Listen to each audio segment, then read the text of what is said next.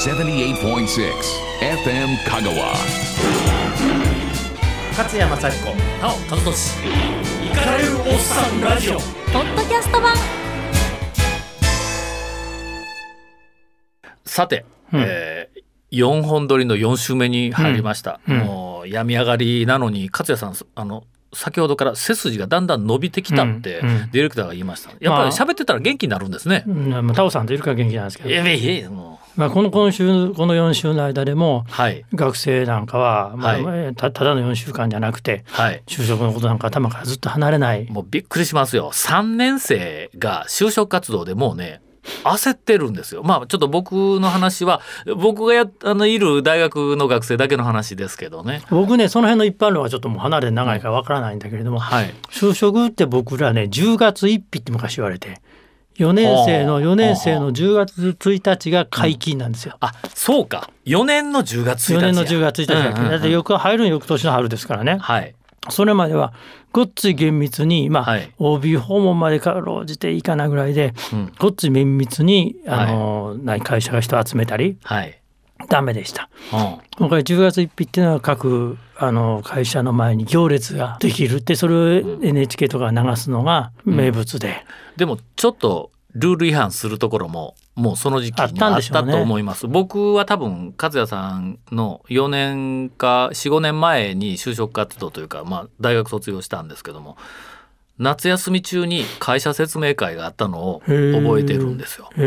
だから10月1日いうのはあの日にちは僕も覚えてるんですけども夏休み中にもう4年生は動いてたんでしょとは思う、うん、まあまあなんとなくそんなのもあったんだろうと当時ね僕のその当時一番人気やったのは東京海上火災保険だったんですよ。おー今もですよ。あそうですか、うんうん、銀行よりは保険。保険の中でも政府とあれとは政府とあそうかそうか。政府でない方。あ何損保損保。損保の方がなんか人気があるらしいですよ。であの東海上の一番乗りのやつは必ず NHK が取りに来るんですよ。ほだからあの、毎回目立ちがらいうテレビに映るんや。テレビを映るんですよ。で俺のと時はゴジラの着ぐるみ着たやつが並んでて、いますねそういうでの学もじ生って。人生一発勝負で、あまあ、通ることは絶対ないやろうけどまあこれはこれでいいんだろうあなと。学生やなやっぱりな。現に何十年も経って俺が覚えてるぐらいやから。僕が情報誌タウン情報やってた頃にあの大学の合格発表の日、えー香川大学の合格発表の日に必ずテレビが来るからあの発表するあのボードの前で胴上げをする在学生が あののグループがいました「お前受かっとるやないか」っていうのに、えーテレビに映りたいから言って、高校生のふりをして、うん。テレビがテレビが珍しい時代でしたね。珍しい時代テレビ出るのは嬉しかった時代だった。嬉しかった勝山幸子なお和俊イカれるおっさんラジオ。ポッドキャスト版。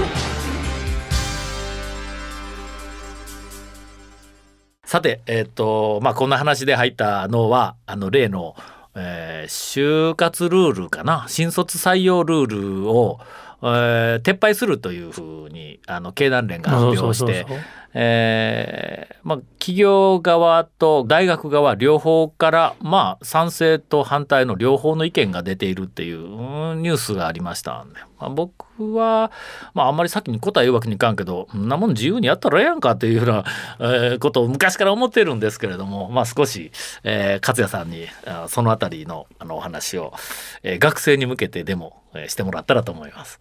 あれいつ頃始まったもんなの？ルールですか、うん。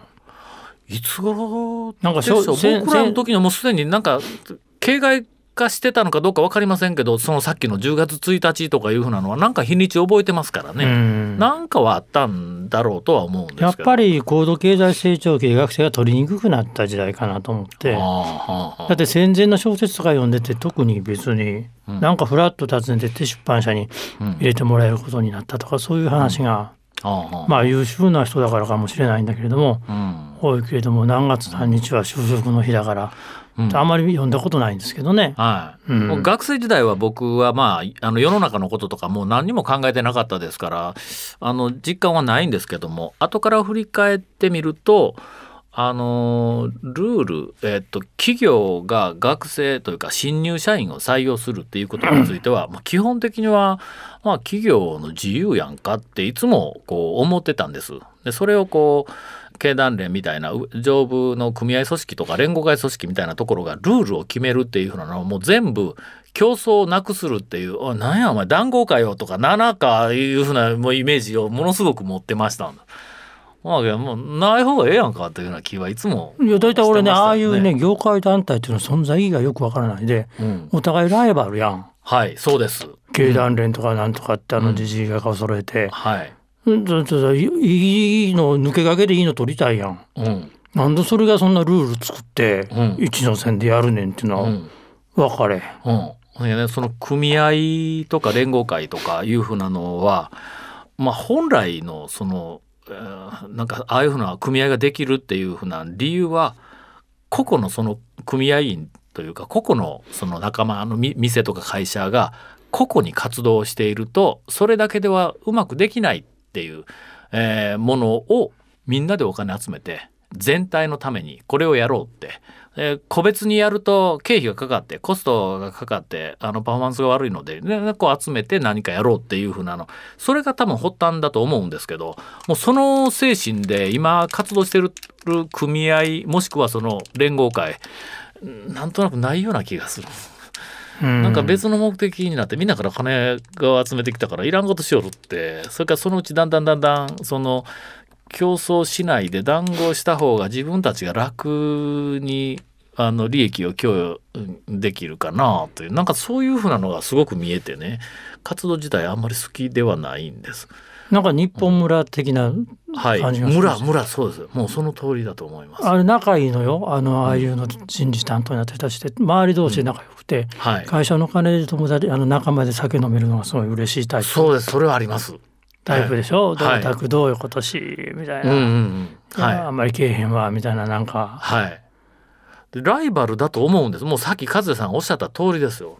本来ライバルだけど、ライバルだけど業界全体のこともやらないといけない。で個々には業界全体のことなんか絶対やれへんから、みんなでお金出し合って、で共通のやるべきことをやりましょうだからねまあそれは正しいと思うけど、もうそんなのもの目的どっかにいてしまったっていう。ちょっとちっちゃいねもっとちっちゃい業界やったらいいと思うんですよ。うん例えば今任天堂とかいうとこのはい玩具業界うん、なんか人気多分はい。あると思うんだけど、はい。同じおもちゃでもうん。大人のおもちゃ協会なんかは 多分毎鼻が出よっちゃった。多分多分毎年はい。困ってると思うから、何に困ってるん大ですか？人のおもちゃ業界では え、売上減？うん、いやいや人が来なくてよ。ああそうか。いや人行きにくいですよ。いだからやまあ行ったことないけど店入るとこ見られたくないでしょ。だけど人来てるわけやから。ああはいはい。だから大人のおもちゃ業界フェアみたいなのをやろうと。来ないね。ああそうそうそういう意味です。そういう意味で、うんそうそうそう。ちょっとい一見ではできんからねそのフェアなんか。じゃできんから、うん。こんなおもろいこともありますよ、と。はい。シークレットイベントとかつけといて、はい。入ってみたら大人のおもちゃがまあ遊んで帰ってくださいよとかいうぐらいで、敷居が低くするとかそういうのありだと思うけど、はい。おもちゃ業界で中で大人のおもちゃがブース出されても、でも断る理由はあんまりないし。うわ絡みにくいななんか。えーなんかあの爽やかなイメージで60年間打ってきたのに。うんイカれるおっさんラジオでは皆さんからのお便りを募集しています。FM 香川のホームページのメッセージを送るから番組名を選んで送信してください。パソコンでもスマホからでも送ることができます。勝也さん、タオさんへの質問、応援などたくさんのメッセージをお待ちしております。えーっと組合というか、まあ、そのさっきのあの経団連も同じなんですがそういう大きな上部組織が、えーみんな同じルールでこれやろうでっていうふうなことを言ったら僕はすごくうさんくさい、うさんくさいです。えーと思うんですもう自由にみんなやったらええやん。能力のあるところは成果を上げりゃいいし能力のないところは申し訳ないけども淘汰されて次頑張ればいいしっていうふうなのが一番こう経済的には活性化する原動力だと思うんですよ。それをこう阻害している。だけど今回のあの就活か就活動でないわ採用ルールの、えー撤廃やいうのはやっとかっていう気がするのもうとっくの昔にやっとけやというふうな気がずっとしてるんです。大体10月1日とかって言ったら1社か2社しか行けないじゃない。うんで今ね当時と様変わりしたのははい。エントリーシートって何百名も出すんですね学生が。あそうです。あのパソコンで作って、はい。お同じ内容のやつ落ちてもともと置いて出すんですみんな、うん。ね、だから昔は絶対に俺やめとこう思ったら東海上で出すわけですよ。出すんです。お前無理だろっていうやつが出すんです、うん。うん人事の担当の人のことをちょっと考えてやれよって思うんやけどねあの学歴だけみんな捨てる、捨てるらしいですね。そうそうそうそう、うんでそんなことやるのに大学で、えーまあ、二類や三類の大学でエントリーシートの書き方とか言うてレクチャーをしよるわけですわ。どんな書き方上手でももうだそれ以前に「お前ダメ」っていうやつもう書き方を学んでえあの香川学院大は？えーいやもう優秀ですからもうそそんな教えない。いや教えてます。いや僕そう言うたら怒られるんですよもう学校で。僕民間でやってましたからそんなものは効果がないとか、で僕はあの採用側をやってましたからずっと。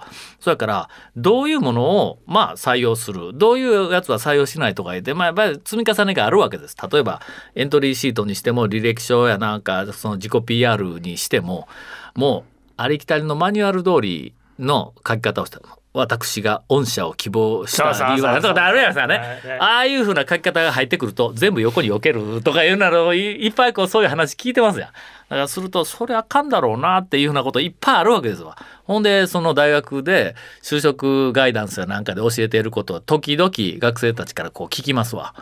それあかんやろって思うんですそれ多分逆効果やでって思うことを結構やってます。で何かの折に「それはダメだと思います。逆効果だと思います」って言ったらあいつ面倒くさいやつや言うていろんなところから外されていくっていう、えー。面接官はやってるんですか今でも？今はえーやります。あの推薦入試うんとかね。あの普通の一般入試は試験ですから、えーまあ面接もほんの少しはありますけどあの面接試験の時にはやっぱり担当が回ってきたら面接やります。難しいでしょ面接って。これ言うてへんかな。いいよ。言うてええですか、うん。けど香川で流れるんですよ。僕がやられるんですよ、いいよ。あの高校生がまああの面接に、うん来たらねその人のあ僕はあのその情報発信とかまあその、えーと編集とかいうふうなのを、えー先行して教えてますからものを相手により魅力的に伝える能力があるかどうかいうのをちょっとこう知りたいわけですよ。まあ、高校生は、まあ、そんなこう実践的な能力はなくてもいいけども自分が見たり体験したりしたものを人に伝える時に、まあ、生き生きと伝えられるかとかそれからポイントをきちんと押さえて伝えられるかっていうふうなことをとりあえず聞こうと思ってね。で面接官言っても何人かはいますから高校生が来たら一人ずつ順番に、まあ、他のちゃんとした先生が、えーまあ、うちの大学をこうぼあの希望した理由はとかうちの大学でどんなことやりたいですかとか高校時代どんなことやりますかとか言ってこここ定番のやつをこう何人か聞いていきますよ。で次タオさんお願いします。僕がちょっと変な質問するわけです。えーっと、あのまあまあ履歴書見たらあの出身県がありますから「ああ君は広島県やな」言うてで、えー広島に遊びに行くとしたらどこに遊びに行ったらええって1日だけやるとどこか一箇所、えっと紹介してくれ言うてとこう頼むわけです。ほな自分のおすすめの場所でほな例えば広島のどこそこ、えー宮島がいいとか言ってほならえー宮島の何がええの?」って聞いた宮島の魅力をこう話してくる。えそこに食い物どんなんがあるんと。でご質問せずに、えーせんでもあこ宮島に行ったらこんなんがあってあんなんがあってとか言ってこう出てきたらあこいつなんかいろんな情報よ知っとるなとか言ってこう判断をしたりするんです。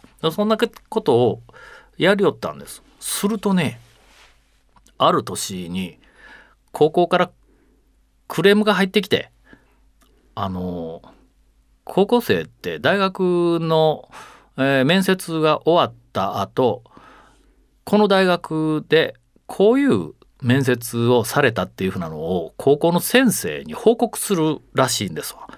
でその時に自分の出身県を聞かれたと。ほんで多分、えーと広島広島のどの辺とか言って言ったら、えー広島の市内ですとかいうぐらいまで僕ひょっとしたら聞いたかもわからん出身県と出身市を聞かれたっていうふうに報告したらしいんですわ。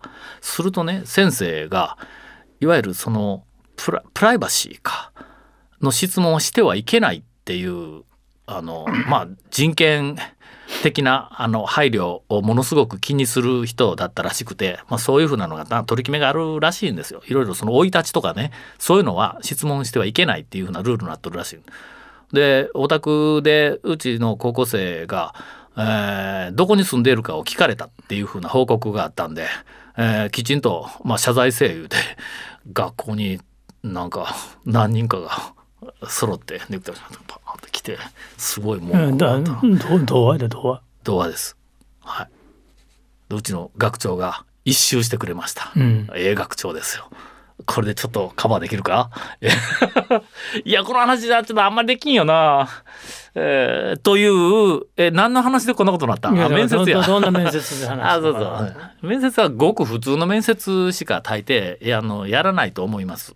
まあ、そそんなようなその大学の、えっとレクチャーをしてますわ。あの就職活動のなんかあのサポートでね。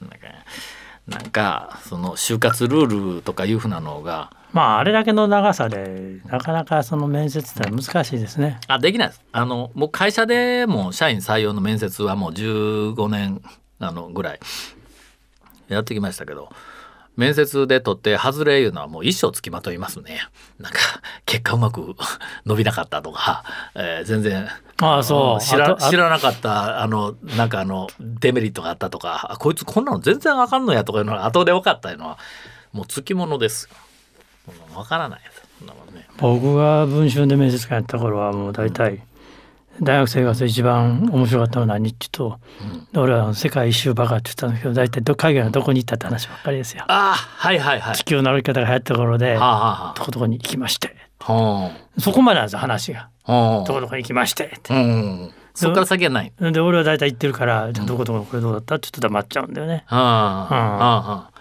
今はね、大学時代何やりましたか言ったらね、アルバイトをやりました。言った時に、えーっと、店長の右腕として何かやりましたとか、ほなんか、なんかの責任者をやったっていうのは絶対みんな言うんです。それからサークルクラブ活動言ったらもう大体部長やりましたとか部長やってないやつはえーっとなんか部長の補佐をして、えーなんとかしましたとか言ってもう定番全部決まってますあれはもうマニュアルがあるんです大学でみんな教えてますよ だからもうこっちやって人事の方やってバカでないですからそんなん来たら「はいはい」ってもうそのまんま横に避けられるのにやっぱりガイダンスする人が分かってない。俺だってあれはねアルバイトしましたって、あ気の毒にそんなに貧しかったんっていうよね。絶対。うん。もうそれ言うた瞬間におそらくマニュアルにないから学生も無言になりますよ。返し方がわからない。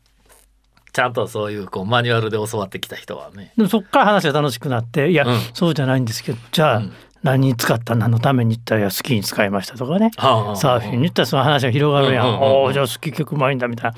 そこういうとこ知りたいんだよな、いや僕はあの、えっとインタレストであのまあ言ってみたらゼミ活動みたいな学生を、うん、2 3 0人抱えてて4年生も毎年10人から十数人おるんですけどもこの連中だけはねフリートーク能力は、えーちょっと保証します。あのなんか綺麗に取り繕っていい自分のなんかのできることとかいうふうなのは整理しては全然持てないけどもできないことをできないっていうやつばっかりですからちゃんとやっぱりこう日常的にねトレーニングしてますから多分、えー、と勝也さんに「バイトしてました」って言ったら「いやそ貧しかったんやな」って言われた時にうちの学生は大抵みんな返しますちゃんと。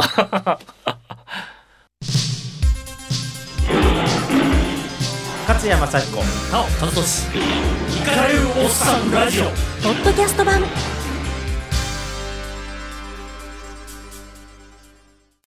タオさんはどういう面接でした？自分の時受けたのは。会社でですか、うもう一つも覚えてないです。あのなんか日常会話をしたぐらいの記憶しかないです。で御社をえーっと希望した理由はなんか言った記憶がないです。はいあの頃はまだね1978年ですからえーいろんなものが適当だった時代ですから、うん。はい、だけん。一つだけ覚えてるのはあの内定をもらって、えー内定をもらった時にいやちゃうもらう時だったかな。あの相手のうん広告代理店の総務部長の人と話をしてて僕卒業が危なかったんです。えーっと1つか2つ単位落としたらアウトっていうしかも4年の後期になってほぼ満杯単位取らないかんぐらい残っとったんですよ。それで2つ落ちたらアウト1つだけは OK っていうじあの状態の時に最終的に成績がつく前に内定が出ますから、えー卒業できたできなくても入ってもいいですか？いうのばっかり聞いてました。相普手普通入れんやろ。うん、で相手が「いやいやまあできたら卒業してくれたらな」とか言ってはぐらかすんですよ。いやちょっと危ないんです。でもその脈があるんだよ。あー。ほんま取りたいなと思ってんだよこの人。はあはあはあねこっちはもう「いやちょっと本当危ないんです」とか言うて、えーこんだけ取らないかんね」言っていかに危ないかいうのを必死で説得してましたよ相手に。俺は社長、最後社長面接だった社長役員面接なんだけど、はい。でで松谷君この風俗ライターっていうのは何？いやだこう、あのまあそういう夜の巷行って、はい。まあなんですね女性といろいろ何する、うん。何って本当にやるのって「いややりますよ」って。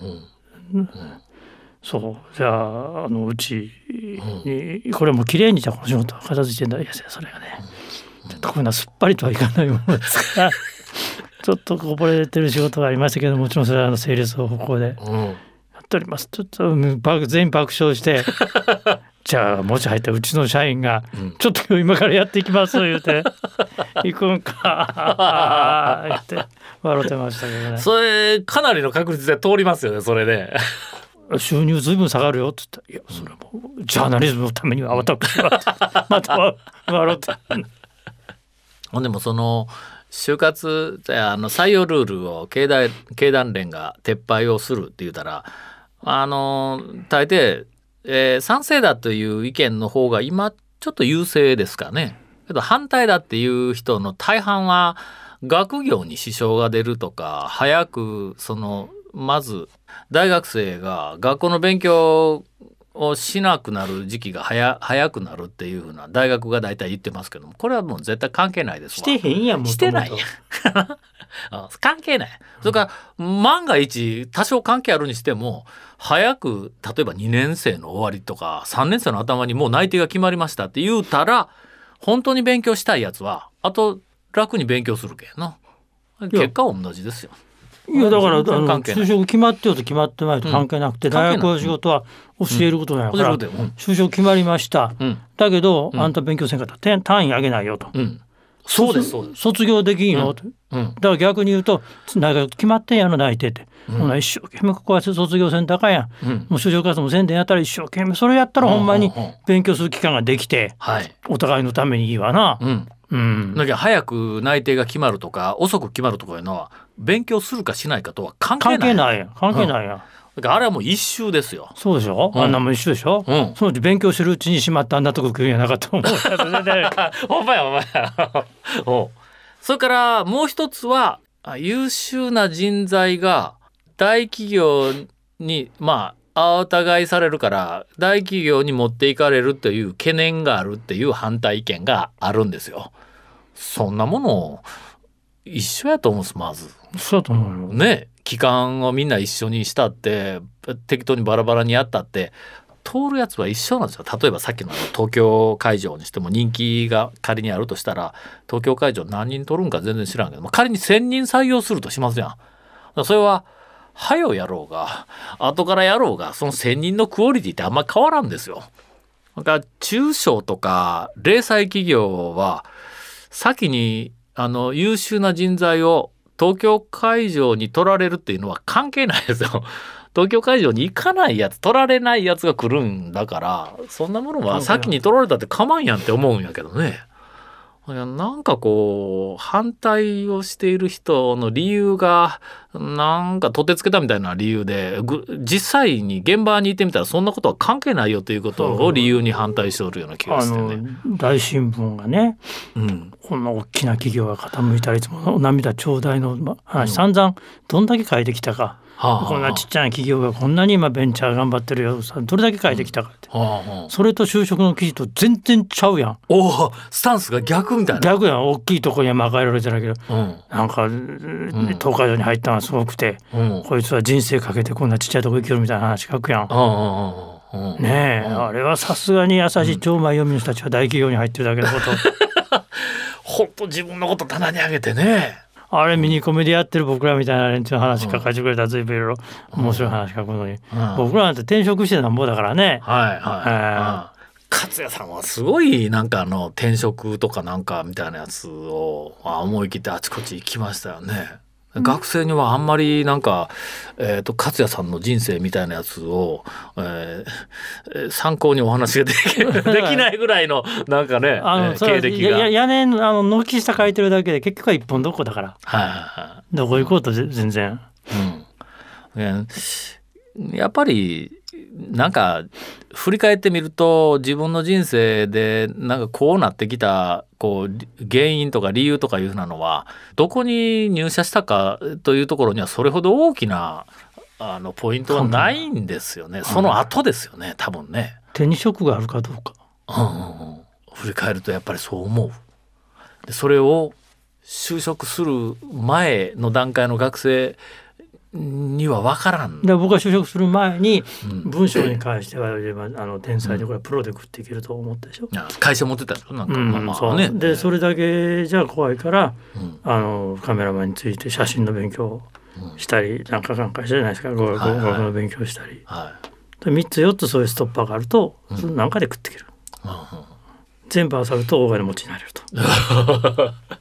だからそういうのがやっぱ学生本人には伝わらない。んですよね何も話しても。それから大学の、うん、その社会あんまり経験をしていないその就職斡旋かなんかそういう部署の人たちもあんまりその辺が分からなくてそれから学生の親、えー特にその母親がね就職してからあるいは社会に出てから後のその努力であったり、えー能力であったりっていうふうなのが大事なっていうふうなのがあんまり分かっていないから子供に対してそういう指導ができてないような気がするんです。僕ねこれ今実感として。聞いてきてねちょうど就職、来年就職でもいいや就職活動はやったらいいと思うねはい、就職活動する時って大学も相当暇にしてくれるから、はい。結構君自由なのに自由です。はい、じ自由なのに海外旅行行くことお姉ちゃんと遊ぼうとか考えてる暇があったら、はい、俺もう一個ね、うん。あの専門学校行けと言いたい。ああはいはい。僕はそういう時に写真の専門学校行った。はい。ちょっと行ったけど、ん。教えてる教師からして俺よりもはるかに格下やと思ったから。いやいやレンズのはめ方とか言って。またそこに写カメラ会社がいっぱい来て売りつけよんねアホが。あ俺の機材見て目目向いとったけど。だから何か手に職、うんそ俺にはこれがあるんだっていうものをね。はい。昔だったらと訂正とか入ったけど今そんな面倒くさいしなくても、どこでも親切に教えてくれるから。うん。そしたらいざという時はやっぱりダブルインカムですよ。はい。いざという時はストッパーで俺がこれがあるという誇りは一生ついてもあるから。うん。で今は時間があってチャンスなんだから。うん。それぐらいの覚悟だしご両親は専門学校行きたいんやけどなんで無駄なことするんだよ。無駄じゃないんですよ。これがあなたの息子さんの人生を強くするんだからぜひねこういうのはちょっと頭の隅に置いといていただけるとね面白いと思うわ。うん、なかなかつ伝わらん。伝わらん。いやもうもう伝わらんけど繰り返し今勝也さんみたいに言ってほしいんですよ。いろんなところで。本当に伝わらない。俺例えば面接でね「他に何してました?」って実は写真の専門学校に行っていましたって言ったらうっと思うよ。あうん。ああこいつできるって思いますよ思いますよ、ね。思いますよ。うん、けどそれが伝わらんのですよなんかねやっぱり親は特にその母親はいい大学に入っていい会社に入って名の知れたいい会社に入ったら成功するっていうふうなのがものすごく根強い。で大学の先生もやっぱりいいところに就職ををするのが人生の成功者だっていうふうなのがものすごく根強い。だけどこういうのは失礼やけど、んタウさんのような地方やったら、地方のいい会社ってまあまあいい会社にしてもはいどんだけ潰れていく思うねんはい、大したことないんですけど 地方は地方で多くの人が知っている会社っていうのがやっぱりあの人たちのそれってさ、うんある種ここがいいって思う会社やっぱり世間聞こえや見えってなんだな。もうそれがほとんどです。大抵はやっぱりねこう突き詰めていろいろこうインタビュー取材なんかこうしていくとその特にそのお母さんがね母親が、えー母親友達に「お宅の息子さんどこに行ってるんですか?」言うて言った時に知らない会社の名前を言いたくないっていうだけですわ。それだけでうちのあの息子こあそこに行けって言っている。それがまあ分かったのは僕のなんかまあゼミのインタレストの学生の中で一人もう3年生から就職活動でもうちょっともう頭が痛い悩もう悩ましいんですとかって言おるから「えーどこ行こうとしとんや」って言うたらリストをこうちょこちょことこことこことここやけどもインあのさっきのエントリーシートがどうのこうのとかで言おる。僕が見てもねいやちょっとお前無理だろうっていうような香川県内のああ超人気企業とか有名企業がずらーっとこう並んどんです20社ぐらい並んでるけど僕多分これ20社全部落ちるだろうなという感じがこうしたんやけども「お前これ無理やぞなんでここ行くのに」って言ったら母親が行け母親がこんなところはどうって並べた会社がそこに入っている。お母さんスーパーのチラシのあれ見てるのと同じレベルやろ？そうですそうです。うん。そうやスーパーのチラシ見とるみたいな。そうやろ？大きい見出し今日は安いとか俺有,、はい有名ブラウンドや有名ブランドでです。はい。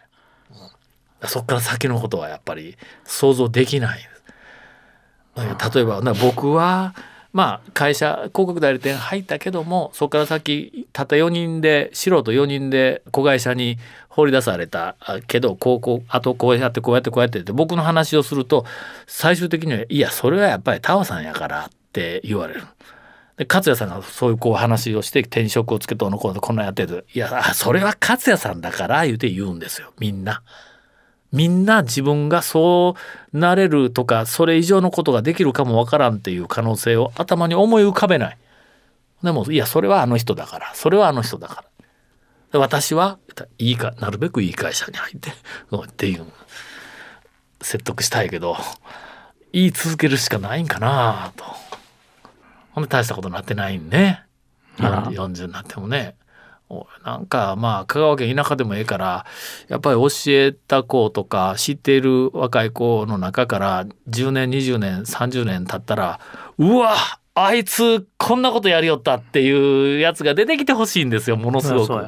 それが出てこないと地域もやっぱり活性化しないし日本やって活性化しないと思うんやけどもそういうのをこうなくしていく潰していくみたいな風潮がね親と学校にすごくこうはびこってる気が、あれやなしてる。今回も本庄さんがノーベル賞取ったけど、はい。ああいう話の時に、うん。やっぱり中学の子が違っていたとかさすごい本読んでとかあんな話ばっかりしちゃはい。いや普通の子やったよってのは絶対あって あってほしいね。はい。えあいつがめっちゃす、普通の子やったでとか、うん。小三までしょんべん漏らしとったでみたいな、欲しいな。欲しい。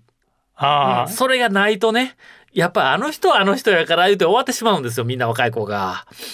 ねえ、うん、なんか普通の子がどこかでこう伸びていったっていうふうなね。まずさ出発普通の子っていうところの部分絶対あるから。高校野球とかやったらそういうエピソードいっぱいあるのに学者になったらないな、ないね。朝日新聞に書いてもらわないからですね。ねええ勝山幸子え、なお和俊イカれるおっさんラジオ。ポッドキャスト版。イカれるおっさんラジオは FM 香川で毎週日曜午後6時から放送中。78.6 FM Kagawa.